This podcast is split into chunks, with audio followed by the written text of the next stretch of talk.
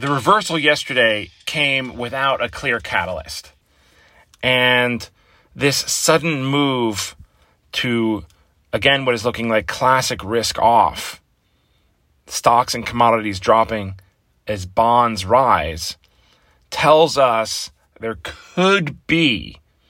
something more sinister afoot in the markets. There's a lot of speculation over on Twitter, and Hugh Hendry, former bot, former podcast guest,